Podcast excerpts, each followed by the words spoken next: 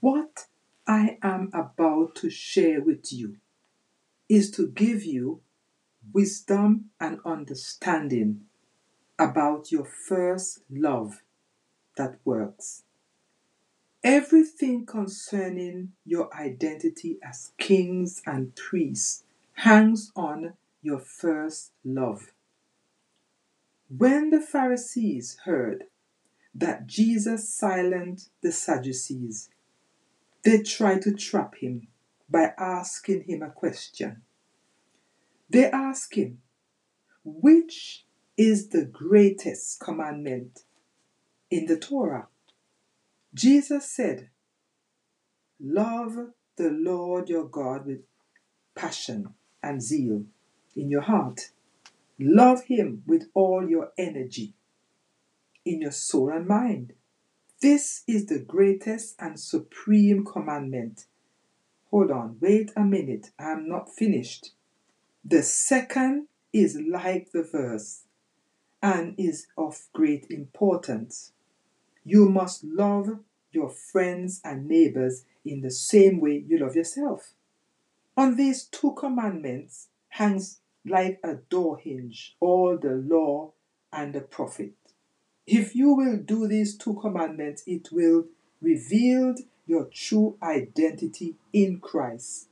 I say it will reveal your true identity in Christ because without Him we can do nothing. So, what has this got to do with the topic? Eat the little book. Much in every way, because you are what you eat. In Ezekiel 3, the Lord commanded the prophet to eat the scroll and to fill his belly and to fill his stomach. Verse 10 says, Moreover, Son of Man, receive into your heart all my words that I speak to you, and hear with your ears.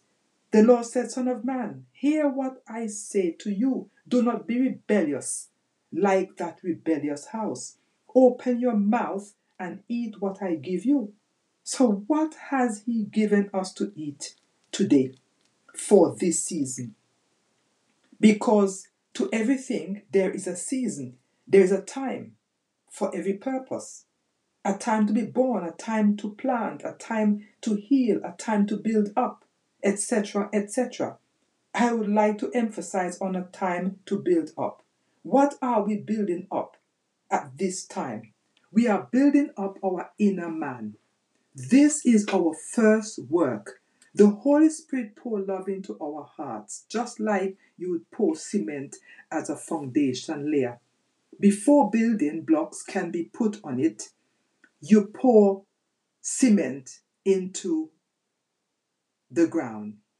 Praise God. I recall when God gave Noah instruction to build the ark, he commanded him to cover it inside and out with pitch.